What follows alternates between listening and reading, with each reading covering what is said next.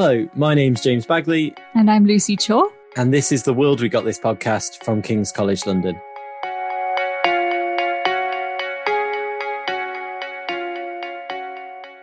What are the impacts of online trolling? Should we take a public health approach to online abuse? And what are governments and organisations doing to make the internet a safe space for everyone? In today's episode, we explore these questions and much more with campaigner, activist, and CEO Seyi Akiwowo.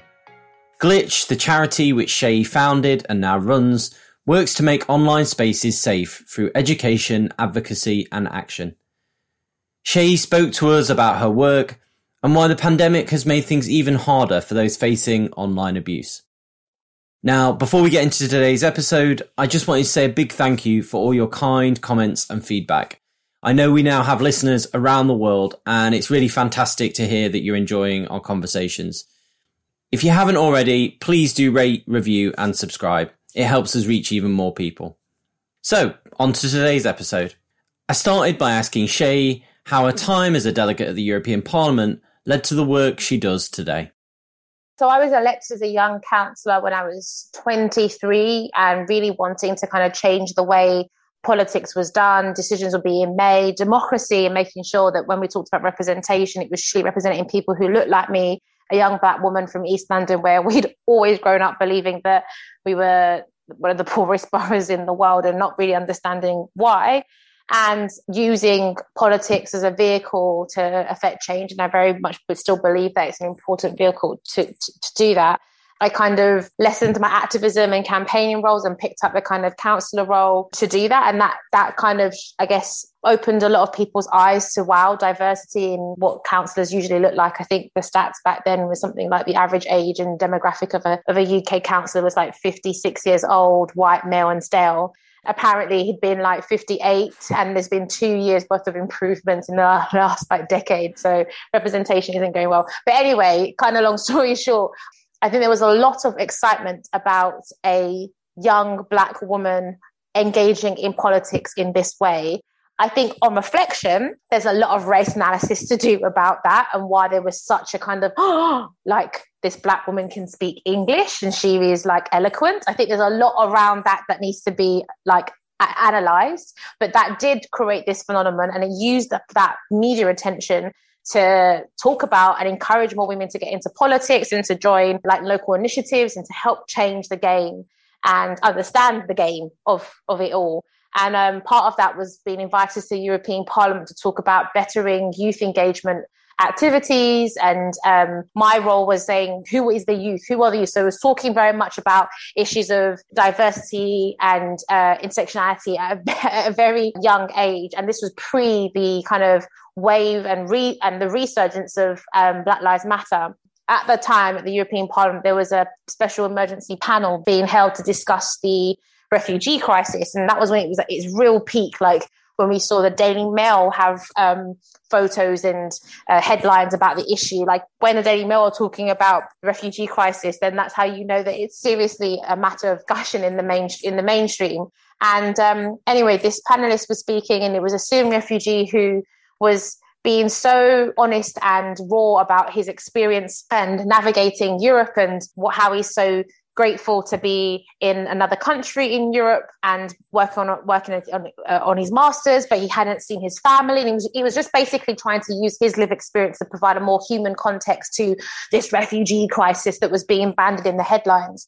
And it was met, sadly, with the French National, who was in the European hemicycle, which I've seen on TV and heard about at school during A level politics. But I was in here, so honored, if you like. So also navigating it being one of the only black women in, like, with hundreds of people in this room, navigating all of that and, and wanting to hear this person's story because I never heard it before. So, like, you, you read we've read about about Anne Frank, but you know, in real time, I was like silenced. I was like, I couldn't believe this was happening on our watch. We had learned about the Bosnian crisis, we had learned about uh, civil uh, civil wars, and I was like, this is a massive crisis on our hands, and it, it, I can't believe it's not being discussed in these nuanced ways. And anyway, his speech and amazing intervention was then disrupted by the French National, who were booing and heckling. And it was really disruptive because there was translation going on in the hemicycle. So you'd hear it in English, and then you'd hear it in French and, and other, other languages spoken in the EU. And there'd just be this constant wave of booing and stuff like that, and then counter booing. And it was just a massive distraction taken away from this Syrian refugee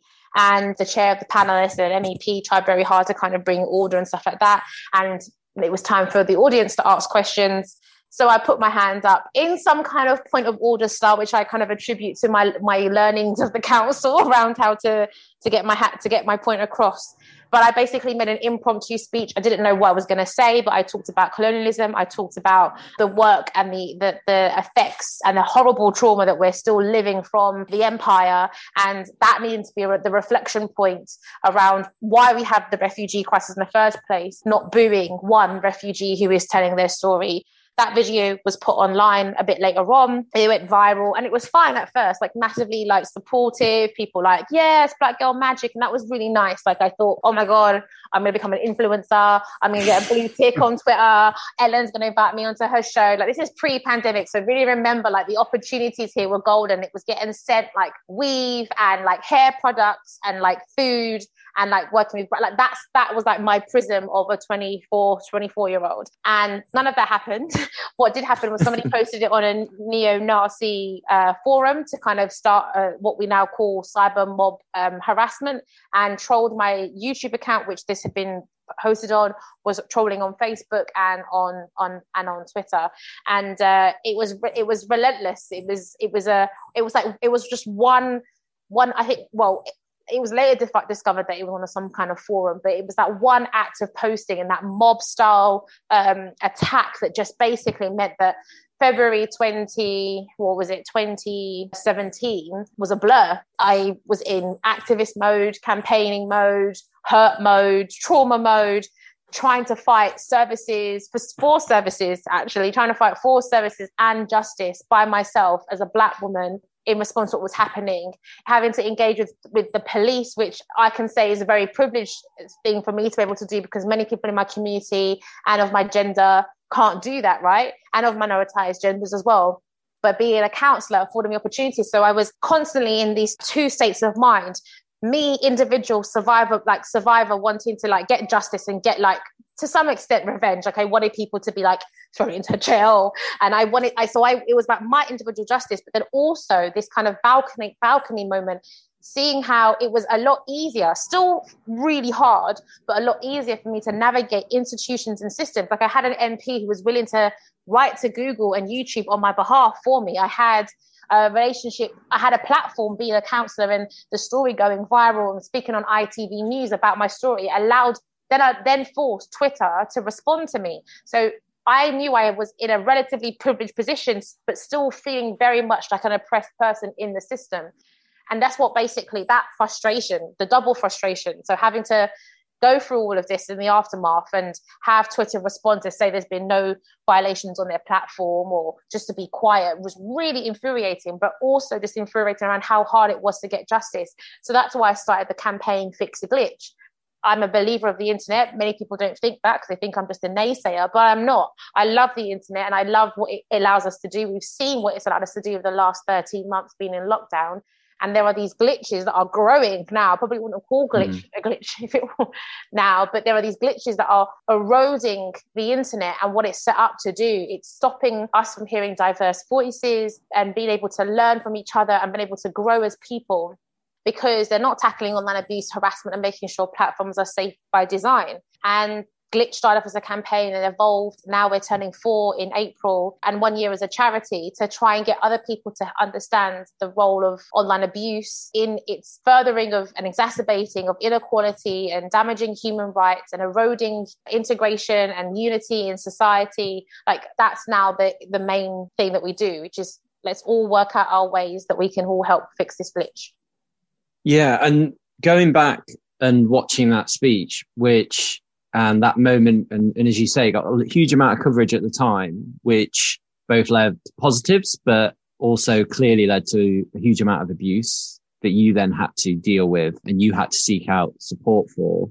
and actually often coming across the fact that there isn't a lot of support there isn't a lot of process by which to tackle these issues or at least to support those that that face them both online and offline how kind of telling is your story for the wider picture in that you mentioned there about you know you're going to get a blue tick or you're going to get all those kinds of benefits of i guess having that online viral moment. But what's different to the past is that having that and i put in sort of quotation marks um, sort of platform because you know you it's a self-created platform. You've got there by something you've said that is worth hearing and worth saying but there isn't an infrastructure that's come with that. You know it's not like if you become a journalist and you know you work for an organization. So was that a real realization moment that actually yeah okay these are all really exciting things but also wow actually i'm just on my own still. I'm i'm just a young counselor yeah yeah definitely. I remember james having to draft solidarity messages that the previous mayor of Newham could send in his press release about what had happened to me. People didn't know how to respond. I adore my friends and family, but a lot of them use victim blaming language because they were so like they were so shocked by what happened and obviously love me and want to protect me but were saying stuff like oh can't you just take the video down or what did you do or you know like still centering as if it was my fault for all of this. So all of that that you have to kind of combat when you're the one that is a victim is so hard. And we see the same parallels, and it's important to talk about with um, the cuts in, uh, well, the reduction, sorry, in rape convictions and what's happened in the last few weeks with, or months, I should say, with Blessing and Sarah and so many other women who've come to, who, who we've seen in, in, in mainstream media be sexually assaulted and killed. To just get a horrific accident or sorry, a horrific incident, sorry, happens to you and you don't have the privilege of not knowing if your race or gender played a part of it. And then to fight for your justice, you still have to prove that you're worthy of justice. I think both of them can drive somebody insane to prove that you deserve to be centered and not your perpetrator, to prove that what happened to you, the racism was traumatic, I think is as equally hurting as the incident in itself. And I think those compounding things we are still yet to kind of understand and to stop doing it. Like, let's just stop doing it, which is why at Glitch we try and provide resources on how to be an active bystander, like what to do when somebody you know, somebody you love, somebody in your workplace, your employee is receiving online abuse. So you don't further traumatized, but you validate their experience. We do a lot to raise awareness around what online abuse is because I think a lot of people trivialize it to just words and oh, snowflake generation. And it means a lot more than that. Online abuse for glitch is an umbrella term to talk about surveillance and threats and violence and hacking and, and deep fakes and all sorts of horrific incidences that then have an impact on your physiological, psychological, and workplace. And that's why when I talked at the beginning of my of this of this segment of my rant, I said it's important to uh, look at what's happened in the last few weeks about offline violence because the same characteristics of violence happens. You have something like Blessing or Sarah be violently murdered and killed because of their gender and their race, and then yet still the reporting of it either completely erases their race playing a part of it or not even be worthy of being discussed, which we've seen, or they are centered in a very patriarchal framing of beautiful, innocent, lovely. She was just walking home. And actually, you're having to fight for why they deserve justice, not because she was just walking home, but because it's a human right. And we're having that same argument on the online space that women do not deserve to be abused and harassed. It's not part of being a woman in politics or part of journalism or part of being, as we've seen also recently, being in football. So there's so much to still unpack around our language. And it comes back to like that. And because we don't unpack that language, that victim can feel so lonely in so many ways. When it all started, so you, you set up Glitch, you got about to kind of I guess start start trying to make an impact, trying to do something, help others that had been affected by this. How surprised and shocked were you by, I guess, the lack of support and the fact that it wasn't being tackled by governments and organizations? Was this something that you kind of assumed would be the case, or is it is it more shocking for you being on the inside? Because I feel like at a low level, many of us that aren't involved in this this area in some way expect it, but perhaps we'd be shocked by just how threadbare, I guess, the support is. Yeah, I was like, ah! I you know, it dawned on me like there was no like email address to escalate complaints that hadn't been that had been told my, my complaints and my reports that had been they, they had said had not violated terms and conditions literally people calling me the n word using racial slurs and calling me a monkey and all of this stuff. The platforms were coming back to say this was not a violation of their platform when it it really was. And then i've dawned on me like there's no helpline. There's no one to call. And even the helplines that we have like the uh, Suzy Lamplugh trust i believe there's national stalking helpline like even that is being massively um is massively under resourced and their, their helpline and their services is, is are massively reducing so it was a massive shock it was a huge shock to see like i was talking to my gp about it she couldn't understand the actual incident, but she said everything you're describing to me is PTSD. And so my GP couldn't support me. So all the services you would go to when something has happened didn't understand how to properly support me or other individuals when it came to online abuse. And I think it's because for so long we have said that it's acceptable, it's part of democracy, it's part of a women's a journey through life from birth to death. And I think because we've challenged that, we challenged that very premise, it's now brought to light actually a lot of the deficit, you know, backlog of work both government and tech companies need to do and you talked about you know in, institutions earlier about you know if you were in journalism you'd be supported. If you was in a you know political party you'd be supported. But even those institutions don't know how to support. We're only starting to see now more resources to support women in journalism when it comes to online abuse. But for so long it was only women who were in like um, who who were or journalists who were reporting matters in really dangerous war torn countries. They were being protected but online abuse wasn't seen as a was a thing for the institution to cover. Only now we getting increased demand from political parties to provide training for their candidates. Even though the people are in an institution, there's still a lack of understanding around their role as of employers and their duty of care to freelancers, to, to staff, to volunteers, and so forth. One of the things that that brings us onto, and I, what I wanted to ask you about, because we've we've had guests previously talk about young people's mental health on the podcast, mm. and one of the challenges that researchers have raised is that often when they're talking to policymakers, and these are kind of even senior policymakers, don't actually understand at a very base level how the I was going to say how the internet works, but but in some cases, I, you know, that is actually true that you know they're speaking about things they really don't use themselves and they don't have any experience of. How much of Glitch's job is actually informing these governments, organizations, even political parties about how these things work and how they affect, in particular, young people? Yeah, a lot. Every kind of kind of advocacy work that we do, there's always a baseline, always a starting point of capacity building. capacity building of us because online abuse and trends and patterns and forms of it change every single day. We can't keep up. We can't keep up also with how content moderation changes. So there's a capacity building work for us. But then, yeah, when you're engaging a new MP, and it was really hard when we had Brexit and then we had uh, COVID and we had no physical parliament, then we had a general election. We had so many things that were making it really difficult to even do that, like relationship building, capacity building, because we would lose an MP the next day, or would be it would not be seen as that kind of priority conversation. So a lot of our work is getting decision makers in the House of Lords and the House of Commons and tech companies to understand the matter. For tech companies, it's understanding what online gender based violence is and understanding that from an intersectional lens. It's getting other tech companies, so not just social media platforms, other tech companies who advertise on there, who, who have, have a lot more sway and lobbying power than we do. It's getting them to understand they have a role. There's also capacity building, James, for consumers I think a lot of consumers be like, yeah, that online abuse and bullying is terrible. They should do something about it. And like they don't realize that we can call on them to do something about it as well. There's capacity building to exercise to do for everybody. And I would call it tech accountability 101 for citizens and, and organizations. And I would call it like, yeah, capacity building to understand how to now regulate tech companies for government and decision makers. And then for tech companies, it's, on gender based violence. We having to kind of explain that a new product on the platform how that would be used by a bad actor on the platform to further harm women and non and non-binary people like because that that insight is missing. I mean it's missing from the very dna of these tech companies because there are hardly any women and women of color.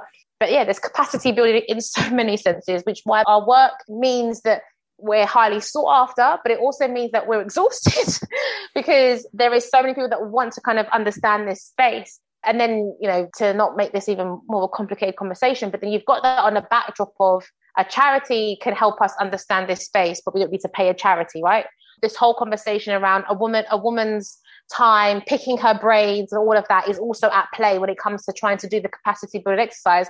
And we've had to work really hard at like what's our pricing modeling, what can we give for free in our grant sponsored workshops and our resources and be funded for. But how do we start, particularly for big corporates, charging them an amount that allows us to properly remunerate and pay our staff and our team well and do our and do our kind of advocacy and long term work well.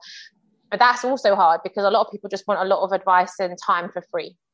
Yeah, I mean, just to follow up on that, I mean, as as activists, I mean, this is going to be an increasing problem. Uh, is that you know activists such as yourself who have gone on to set up organisations because there is a vital need to tackle these issues are then being called on by it sounds like by corporates, by NGOs, by intergovernmental organisations. But it's, I mean, it sounds like it's really important that we really have a hard think about actually how these organisations are being funded and making sure that they're supported um, and not just you know asking their advice and, and not supporting them financially james if i was to pull my eyelashes out for every single time somebody would email the info at fix the glitch or uh, email or um, or, or, me directly or DM me after not responding to the email to ask to pick my brains or to meet next week to talk about something because it's really urgent on their time, but no respect for us being a small organization, I would have no eyelashes left. I'd have constant dust and pollen in my eye.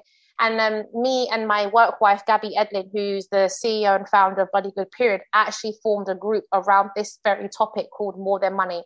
We were previously called F You Pay Me, but that was a, a Beyonce lyric and we didn't want Beyonce to sue us. But it's all about tackling this root issue in advocacy, in charity, in philanthropy, um, and the relationship corporates have with activists who want to use activists to kind of show that they're woke or to show that they're kind of, you know, have a kind of human rights element to their work without actually reflecting that in their budget line. So More Than Money has got a group of 100 women and non-binary people who share conversations around negotiations, who share conversations around how to pitch for funding, who to share frustrations around the most disrespectful emails that we've that we've seen around being asked to work for free. And the issue is people don't seem to understand that by asking a CEO of a charity or funder or founder, sorry, for their time, you're not only asking for their time, you're asking for the time they spent learning and becoming expert in that topic. And obviously they're expert in that topic because you're coming to them for it and just calculating your salary, your CEO salary, for example, and then dividing that by an hour.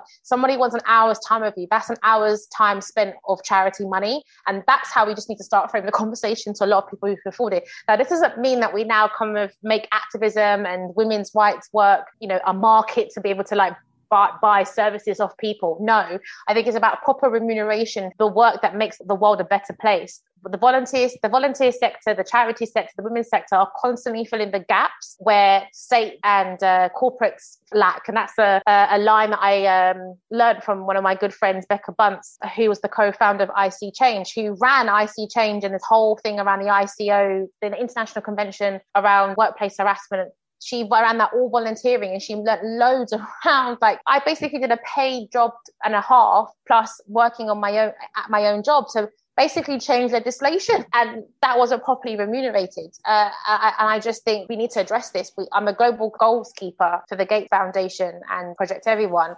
And they always ask me about the sustainability goals and to speak on gender equality. I'm very, very happy to do it. But I always say that if we want to build back better, if you want to address these sustainability d- development goals, if we want to do anything around improving society, it starts with paying the women that are doing the work to make society a better place the emotional labor, the activism, the thought leadership, the the threads. That's why I, I love women being paid for their blogs through Patreon, through um, you know newsletter subscriptions, because we should start remunerating and thanking people for their coining phrases and their terms and their language because that is what sets up for change right that's why we've got you know we've got human rights legislation and we can't keep expecting the minoritized who are the ones that have been pushed out and doing the work to make the world a better place is to keep doing that for free.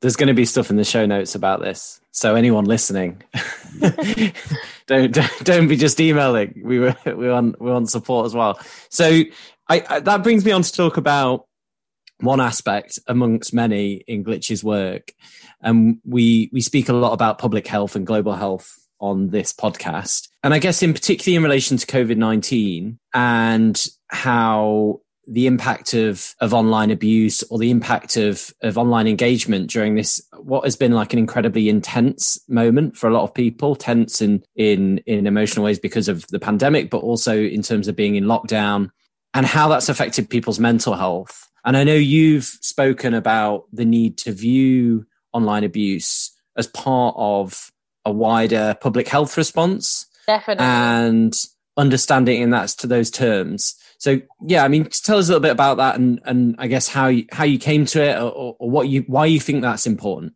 Yeah, look, when I started off Glitch, and I call myself an accidental CEO, and do delete this if you're not allowed swear words, but I call myself an accidental CEO and a recovering politician and a reformed dickhead, right? And when I set up Glitch, it was really hard to go from kind of activism to like CEO and that whole formalized bureaucratic structure. I mean, being a being a councillor and a politician definitely helped, but it was a it was a massive learning journey.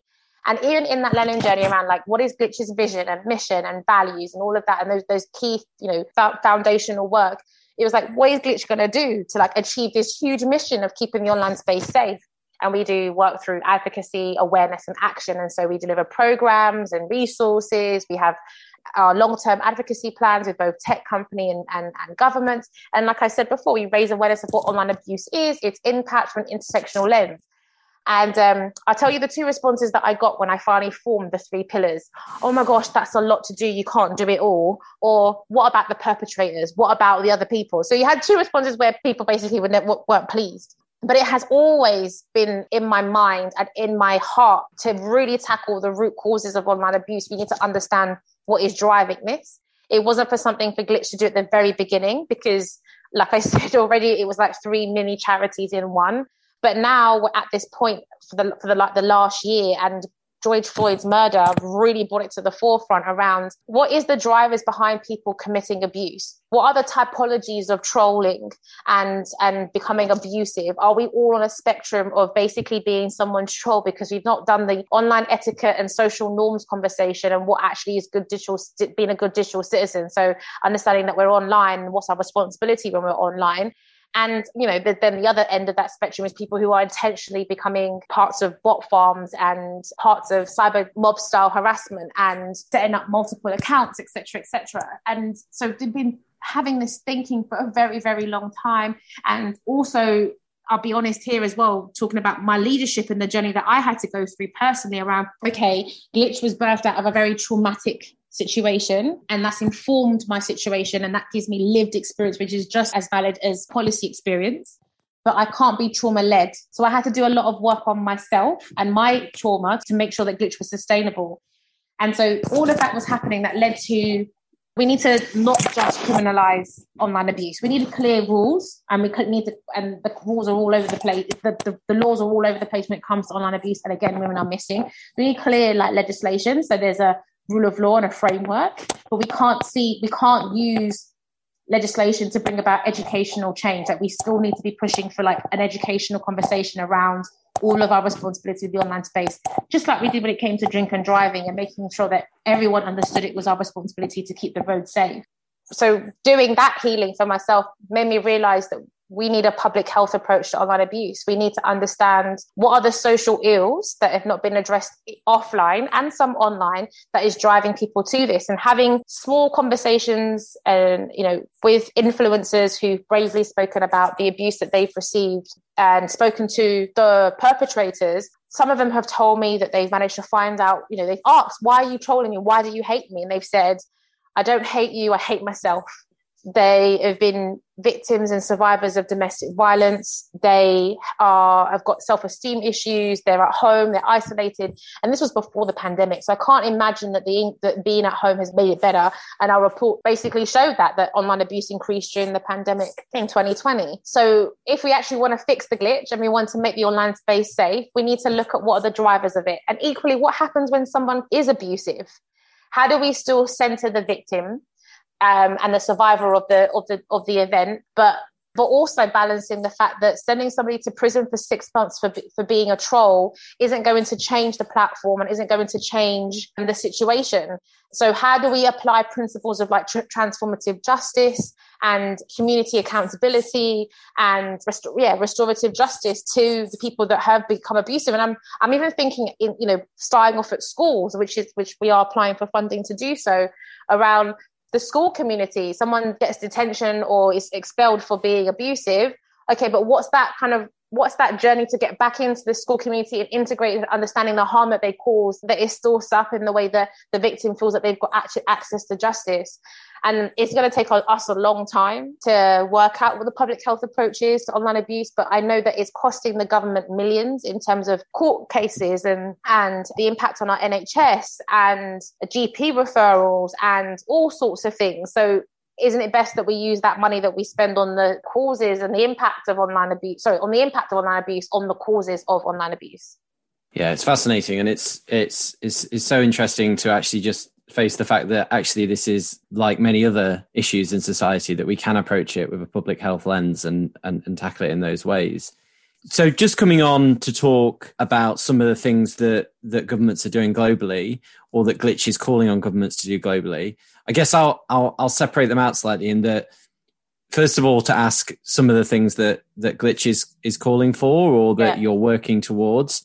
Um, obviously there's there's lots countries are approaching it in different ways and then I guess my second question, which is more about the US, and I, and I particularly want to ask about tech companies, but but that first bit about the approach and the uh, the things that Glitch is calling on. Yeah, I, what we're calling for is one a digital tech digital tech tax. Uh, so the moment the UK tax digital uh, tech companies a percentage, and it's meant to generate 400 million pounds we are waiting now that it's, it's been a year to see what actually was generated but already looking at the first quarter it looks like it generated quite a lot of money from people doing F, uh, freedom of information requests. And we're saying that 10% of that should be ring fenced to efforts to address online abuse. So public health research digital citizenship education, online safety training and programs. And we can look at the what's being done in Australia around a really holistic approach to tackling online abuse and what the um, e-safety commissioner in Australia provides. We could be doing something easily here with tech companies paying for it. And it's very similar to when we ask the companies in the alcohol industry to pay a tax or a levy or tobacco industry to pay a levy and that goes to issues to tackle you know our welfare state and so forth. I remember learning at school how much of the tax from tobacco industry went to the nhs or something like that. So we see with other companies i don't see why this is any different for tech companies the second thing in the in the short term is also looking at content moderation like a massive transparency around content moderation the types of abuse that is that is being taken down how quickly and the and the compounding levels of abuse. So anytime you know i face abuse online i hardly just get abuse for being a woman. I get abuse for being a black woman. And yet we don't have reports to talk to take into account multiple and combining um, forms of identity and discrimination. So that's the sec- that's the second immediate thing, and then the third thing, which is a more of a long term thing, in addition to the public health uh, education approach, is regulation. For so long, we've been like, okay, maybe it's about self regulating, it's about you know data privacy and all of these things, but actually, it's come to the point where companies are marking their own homework and not being honest about it and it's taking way too long and it's having negative impact and we've seen that with the death of caroline flack and we've seen that with lo- loads of celebrities and minoritized communities leaving places like twitter and facebook and instagram because they don't feel safe what we're also seeing is this kind of I feel this race to the bottom when it comes to tech companies doing the very bare minimum when it comes to designing their platforms. And actually, we need a regulator, a tech regulator that'd be independent and have the capacity, because we talked about capacity being an issue at the beginning, having the capacity and the knowledge and the expertise to really understand that the tech companies have a duty of care and making sure that that definition of harm that we're holding tech companies to accountable to includes women and gender based violence and the patterns of abuse that women receive and includes creating platforms that do not exacerbate this in the very first place. So rolling out something like audio content makes it even harder to do content moderation, especially from with a gender-based violence lens. So it's already exacerbating another form of online abuse. So that would be what we're calling for in the long term, because it looks like this bill will take about four to five years. But then, as you said, and what you want to get onto, that's just the UK. You've still got Europe and their acts around the Digital Services Act and wanting to put wanting to regulate tech companies. All countries need to work together with the US to make sure we're singing from the same hymn sheet and calling for the same thing because somebody who's being abused online there's there's no way of being sure that your abuser is in the same country as you and we need that kind of international solidarity and be on the same side when it comes to tech platforms and what we want from them yeah and i mean that that second part that bit about the us and the fact that clearly these companies currently and, and pro- probably going into the future will predominantly be US based or at least be founded in the US. How big a challenge is that? And is the work being done with this new Biden administration or with regulators there to try and make a change? I think it's too early to call, but in what I really liked from what I read around the Biden Harris manifesto and policies was this online abuse kind of task force and it being and international as well as domestic. And I think that's what we need to hold them to so they can listen to an international community that has been in this space for decades. You know, I, have not even it, Glitch has been is four years old, but you've got organisations like the Association for Progressive Communications who've been around for like twelve years. It's about getting those people in the room who've seen this same thing that we're arguing about on Twitter. They've seen it with SMS. They've seen it with MySpace. They've been seeing it from the very beginning we need to we, we need to hold them to account because to, to do that task force because ultimately it is the US that have the biggest leverage on holding tech companies to account and being clear what free speech is and, and isn't. Europe is that's where Europe can come in. We've got kind of clearer rules around that.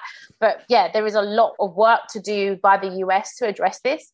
And I can also see it being a thing where it doesn't, it's not, and this, this is not just a, a problem in the US. I think it's a problem for many, many decision makers and I say this to somebody, like I said, is a recovering politician. It's not a sexy policy to sell on a doorstep.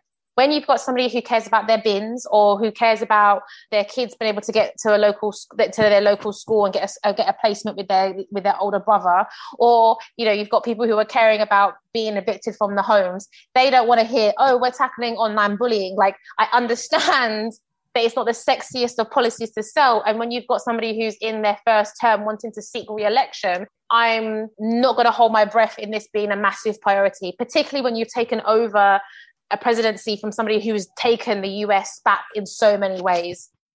It just leaves me to say, Seyi Akiwowo, thank you so much for coming on the podcast. Thank you so much for having me. You've been listening to the World We Got This podcast from Global Affairs at King's College London. This podcast was produced by James Bagley and Lucy Willman, with editing from Rachel War.